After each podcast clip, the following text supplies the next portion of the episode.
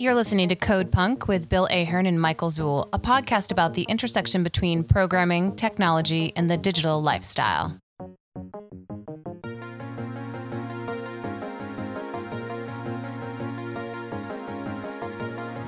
Hello, Michael. How you doing, man?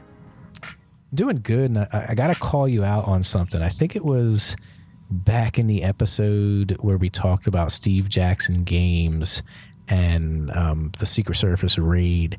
And you mentioned MOD because we were actually talking about the song by Poe called Hello, in which she brings up MOD.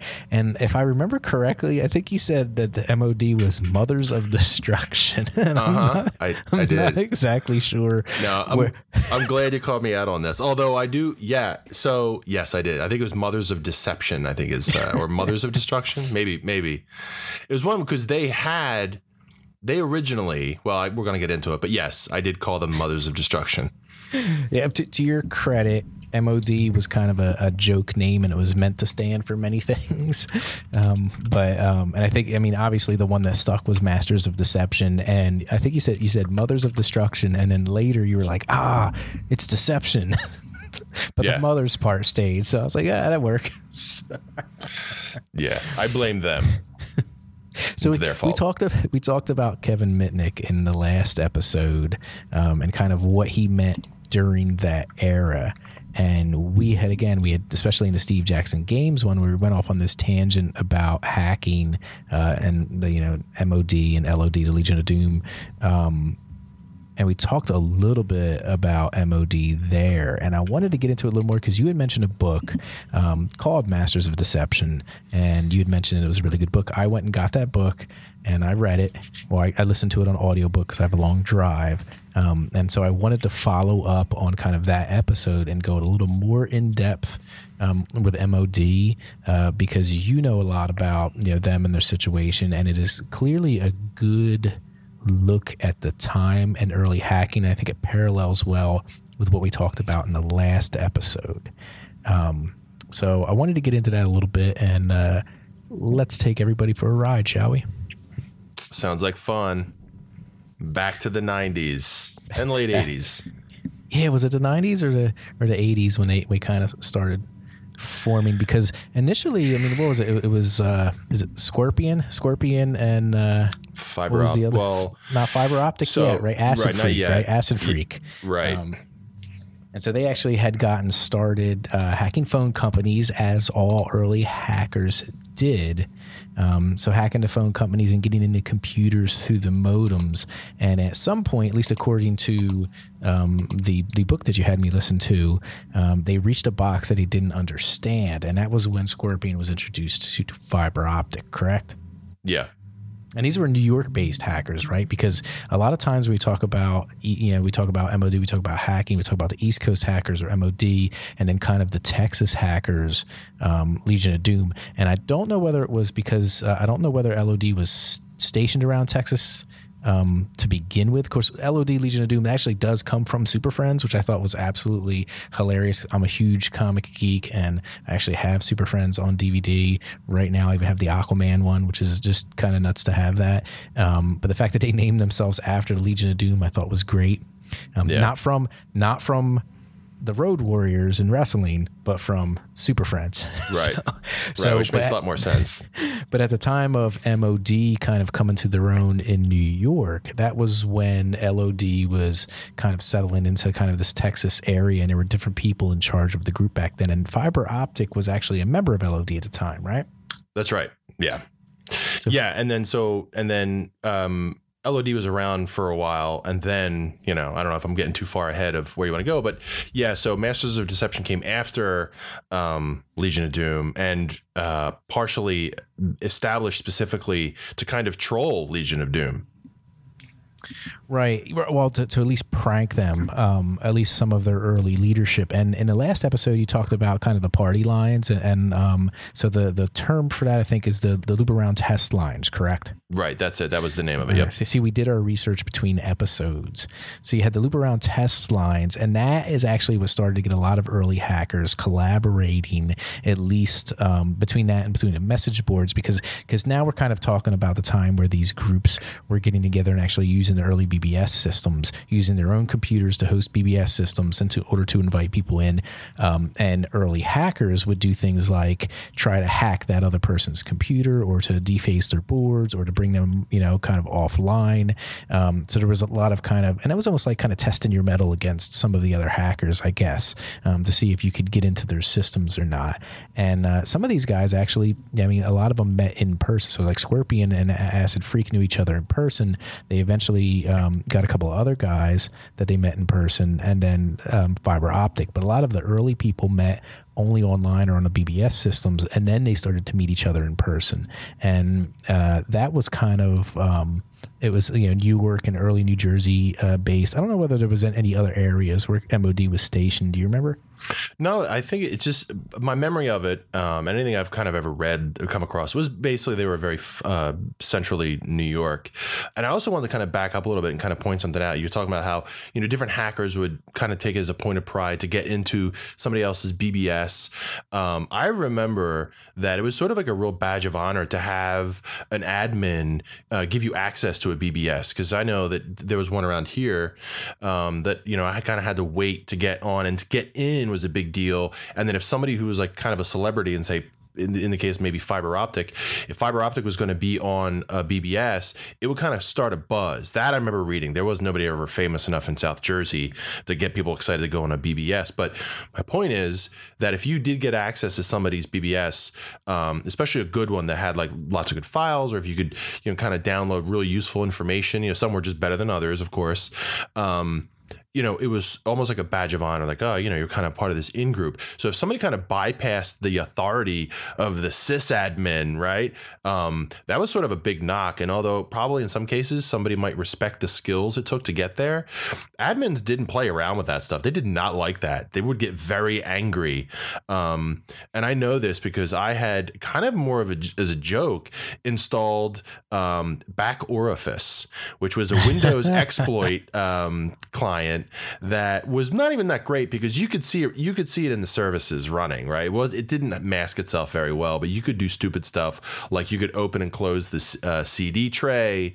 Um, then if you uh, you know, in all your standard stuff, you know, keystroke loggers, you could explore the file system. And I had done it as a joke on a system and um, they I I my access was revoked permanently. and I said it was a joke, but I guess, you know, maybe it just sounded to them like, you know, I got caught, so I'm making excuses. But um no, so yeah, if you if if um if there was like a hacker war or something going on, or people were just trying to like, you know, lob little sort of like grenades at each other's systems, uh, BBSs or otherwise, to try and get access, access was a premium. You know, back then that was a big deal. So, um, it might be a testament to a hacker's skills, but the way I remember it, if you got in someone's system, you weren't respected. You were kind of like persona non grata. So, uh, Legion. so, of course, you mentioned Back Orifice. That was actually a Cult of the Dead Cow um, program, I believe. Yeah, it was. Um, which is which is one of the groups actually we probably not cover in the season, even though I did finish the book, and I do highly recommend that book, um, as well as you know the Masters of De- Deception book that I'm talking about. Cult of the Dead Cow book will actually be kind of um, throwing a bunch of names at you early on in the beginning, but as it gets to the middle and, and kind of towards the end, it gets extremely interesting.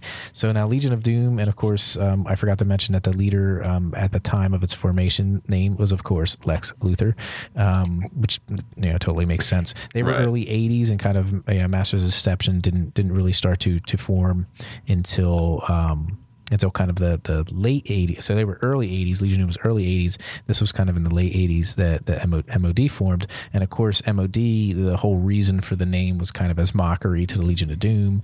Um, and Phiber Optik, of course, at the time was member of Legion of Doom. And then there was some question over whether he quit or whether he was kicked out. And there was a, a little bit of a rivalry between he and I believe the other person, um, Chris Goggans, um, who was uh, kind of seen as the leader of LOD at that time.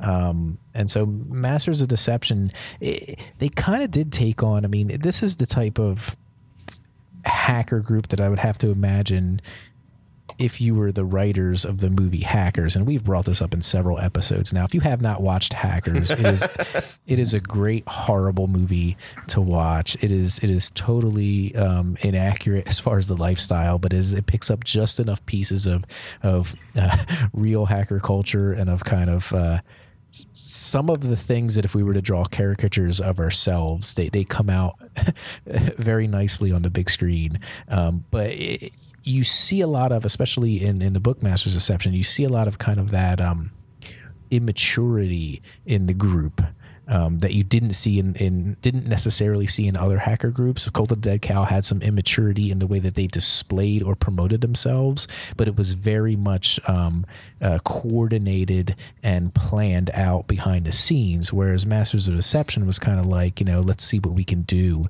uh, type of deal. Right, and you know because remember there, and if I re, if I remember correctly, there, you know there was a lot. I mean, even the FBI was kind of as they started to track these guys down. Um, and a lot of I think a lot of some of the eavesdropping done by the government uh, through Operation Sun Devil is that right? Operation Sun Devil Correct. when they were really trying to um, sort of corral and understand, right? Like we mentioned last episode, to try and a first understand what was this new technological threat and is it a threat, and you know how do we assess it? Um, they were really noticing a lot of antagonism by um, MOD against LOD, who were really more just they I did. Uh, they didn't seem to be all that interested in a in a war of of sorts, and I'm calling it a war. It's not really a war. Again, like I said, it's just MOD being antagonists, um, because these are all these are all pre college age kids. Really, these are just children, right? Basically, high school guys, um, just messing around on computers and figuring things out. Yeah, and I mean, we're going to get into a little bit of the the so called Great Hacker War um, but one of the things that I actually wanted to draw attention to was that um, we always have this perception, especially of the early hackers, that they they again they were these great computer experts that logged in and out of systems unnoticed. Um, but if you go by what was actually in the Masters of Deception book, the phone company was aware of these guys and really kind of knew where they were, where they lived, and in many cases installed boxes to trace kind of where they were going when they were going hacking into these computers pretty early on. Um, what was it? Maybe only like a couple of year period that they were that active. Um, you know, prior to them having a, a few run-ins with the law, and I was kind of surprised that um, they were that quickly kind of um, discovered and, and, and tracked by by first the phone company. It took a while for the phone company, or at least it took a while for the for um, the law enforcement to actually take the phone company seriously and start looking into it. And at the time, like the phone company was basically begging them, you know, come get these guys, and they're kind of like, eh, well, whatever, we'll see what happens. Um, did you get that impression? Yeah, yeah, I definitely got the impression. Um, there was yeah there was certainly a heightened awareness of it because you know obviously you're talking about kind of really bizarre um, outlier activity that the phone company was aware of. And you know obviously it's in their best interest to understand a what's happening. They do have a little bit more of a technical understanding. And why these kids are deciding to turn you know these phone systems into a playground um, made no sense probably i would imagine. So yeah and then i think you know there is this kind of like, all right, so if we're going to coordinate with the government, can you please, like, can you do something? And the government's kind of, I, again, like I said, this is just kind of recalling some of the old stuff. Um, partially, just not long after it all happened, was the government's kind of like, well, hold on, we got to figure out what we're doing and build a case, and you know, we, you know, really, it's it's uh, it's just another way of saying like they didn't understand what was happening. The phone companies kind of did, but the government did not.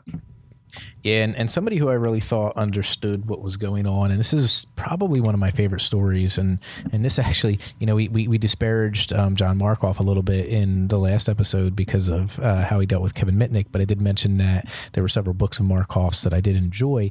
Markoff actually mentioned in uh, Machines of Loving Grace, he talked about an interaction between some of the members of Masters of Deception and the online um, forum, one of the original online forums, the uh, the Well, and the Well, of course, stood for um, Whole Earth Electronic Link. Of course, we got to put a little apostrophe in there for right. electronic. And the Well was an online forum that was supposed to be representative of. Um, uh, Stewart Brand's uh, Whole Earth catalog. And of course, the well stood for the Whole Earth Electronic Link. You know, we got to add a little apostrophe in there at the beginning of electronic. Right, got to drop the, that A. the uh, the because we need them. You know, we, are saving all of our E's, kind of like with Flickr and everything. Um, I don't know what we're using them for, but um, so of course the well came from uh, Stewart Brand, who originally had the whole Earth, uh, the whole Earth catalog, and this was kind of like the early adventurers of the internet days. And you know Timothy Leary was involved in early cyberspace, and this this idea that computers were going to change, you know, everything. And one of the people who was actually on those early forums was John Perry Barlow, uh, part of the Grateful Dead and there were some discussions of like internet culture and hacking and uh, two of the guys and i know Phiber Optik was one of them actually got onto the board and they were kind of laying out how they felt about hacking got into a little bit of an argument with uh, with john perry barlow and basically Phiber Optik went and got you know, hacked and got Barlow's, I believe his credit score, I want to say, and posted it right there. And it was incredibly eye opening to John Perry Barlow what these people were capable of with computers.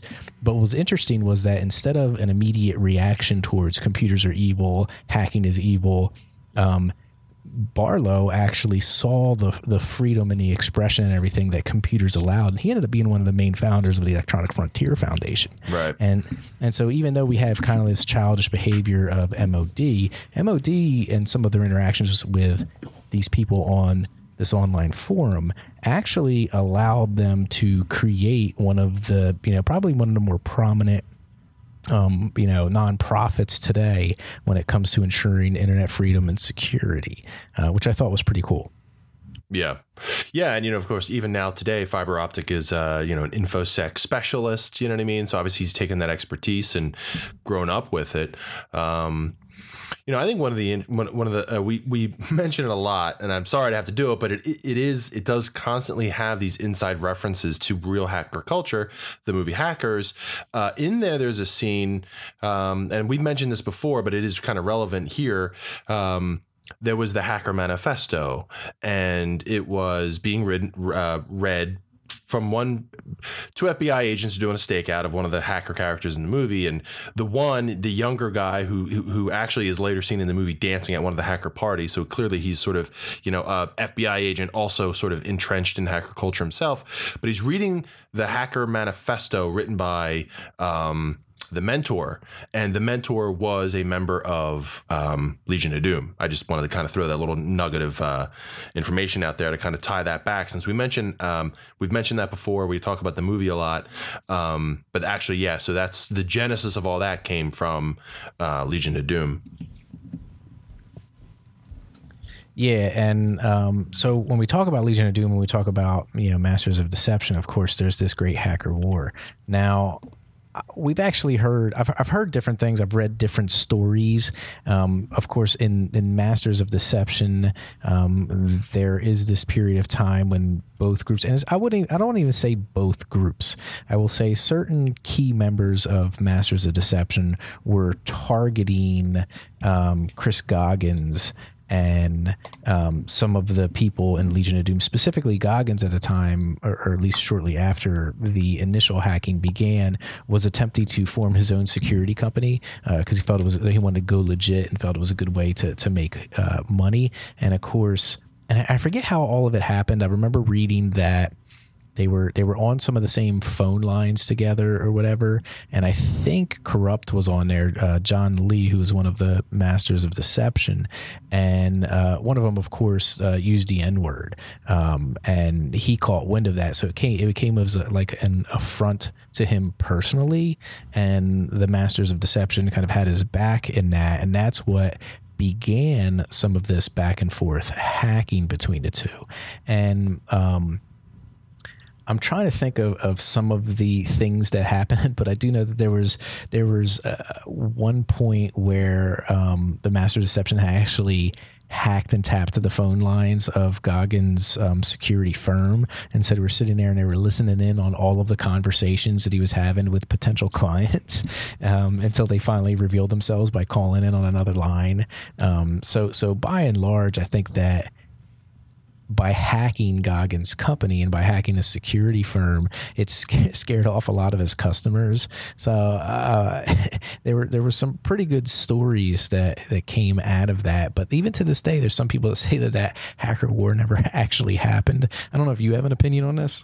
Uh, not so much that um, it. I, I I definitely know that there are documentations like the FBI. It happened. Like they were the the FBI even. Um, trying to remember which book now, right? Because when you read them, um, and you you've read them more more freshly than I have, um, but I do recall that there were.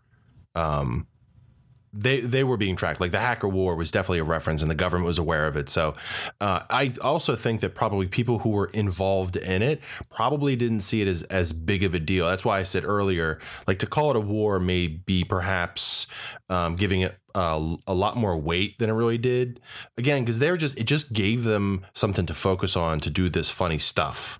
I mean, some of right. it's not funny when you when you talk about you know insulting and using epithets and stuff. So some people probably were really angry, but I mean, for the most part, again, even even MOD itself was just kind of a lark on LOD. So the whole thing was really just kind of a bunch of people with computers messing around with each other. That was always my takeaway, um, and never that was there any kind of like malice involved. Well, some some people I think took it a little too far, but um, in terms of an overall war, uh, that's probably too strong of a term. It was probably just groups of people, you know, even in Phiber Optik's cases, bouncing back and forth. There was a lot of like um, or at least some rotation. You know, you had members that were members, you had people that were members of uh, at one point LOD and then MOD. You had people that were members of Cult of the Dead Cow and then LOD. So it, you know, a lot of people just kind of jumping back and forth, kind of having fun. So war, I would say, probably isn't the right term to use. And they might say like, ah, was there was no such thing as a war because you know they didn't see it like that. But there was definitely some um, some antagonism going on.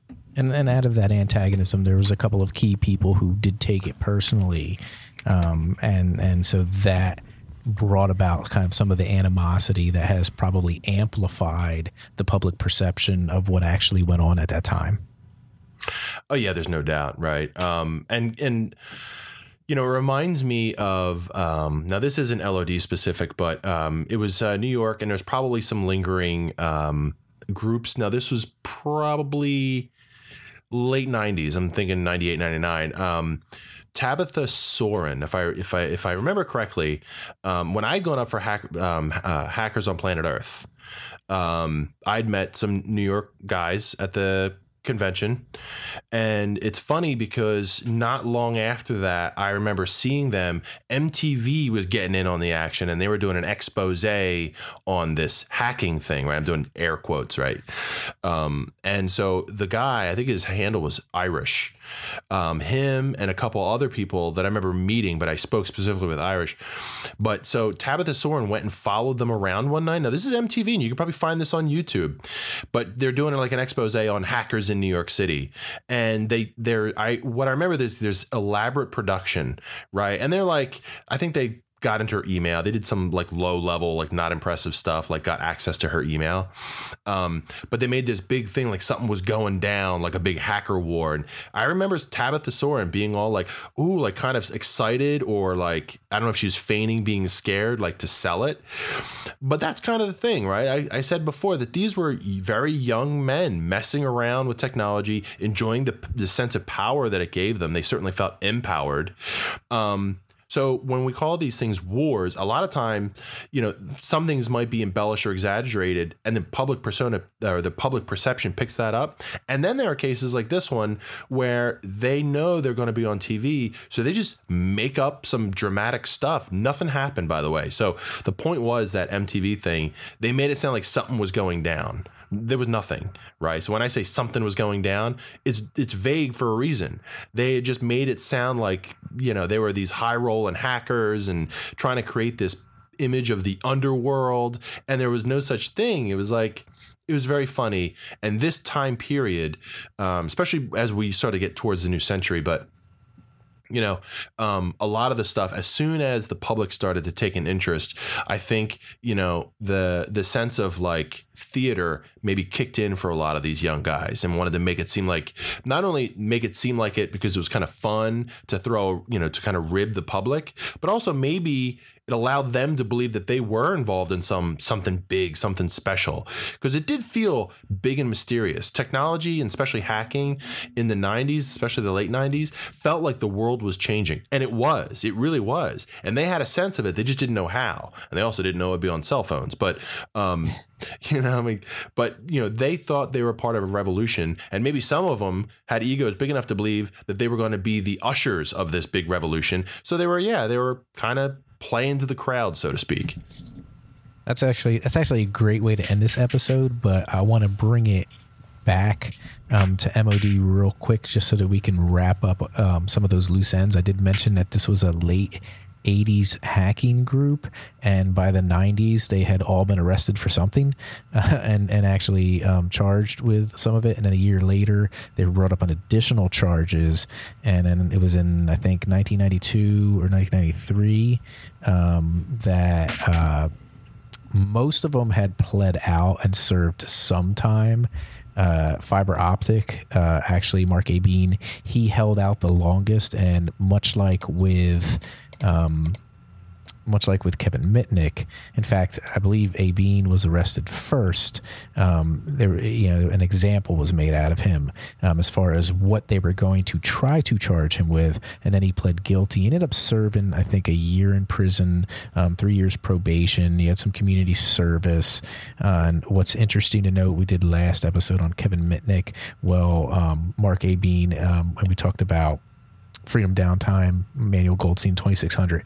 That documentary actually opens up with them dropping A. Abene off um, at the uh, at the at prison in Schuylkill, Pennsylvania. Um, and it goes on to be a story about Kevin Mitnick. So there is some uh, interrelationship between these two. They might have been kind of the most high profile arrests at those times as law enforcement was attempting to understand what this thing called hacking actually is. But MOD ended up being a relatively short lived group. I mean, I guess you'd say, I mean, considering how fast technology moves, um, I guess they've been around for a long time because they moved pretty fast too. Um, but they had this shining moment under, you know, Phiber Optik where where they caught a lot of headlines and they, they did a lot of hacking. And of course, there was a lot of that internal strife um, before ultimately, you know, the law came down on them. And I think, much like with Kevin Mitnick, I think that um, Mark Abene is actually a security consultant now. So, of course, if you were a hacker back then, like I said in the last episode, you got yourself a job when you got out of prison, um, and it probably play, pays pretty well. Yeah. Did you have any, any last words before we wrap this up? No, sir, I don't. All right. Well, until the next episode, talk to everyone later. Take care, everybody. That's it for this episode of Code Punk. You can subscribe to this podcast on Google Play, iTunes, and Stitcher, or listen to it on the web at codepunk.io. You can find Bill on Twitter at Norathustra and Michael on Twitter at Zool.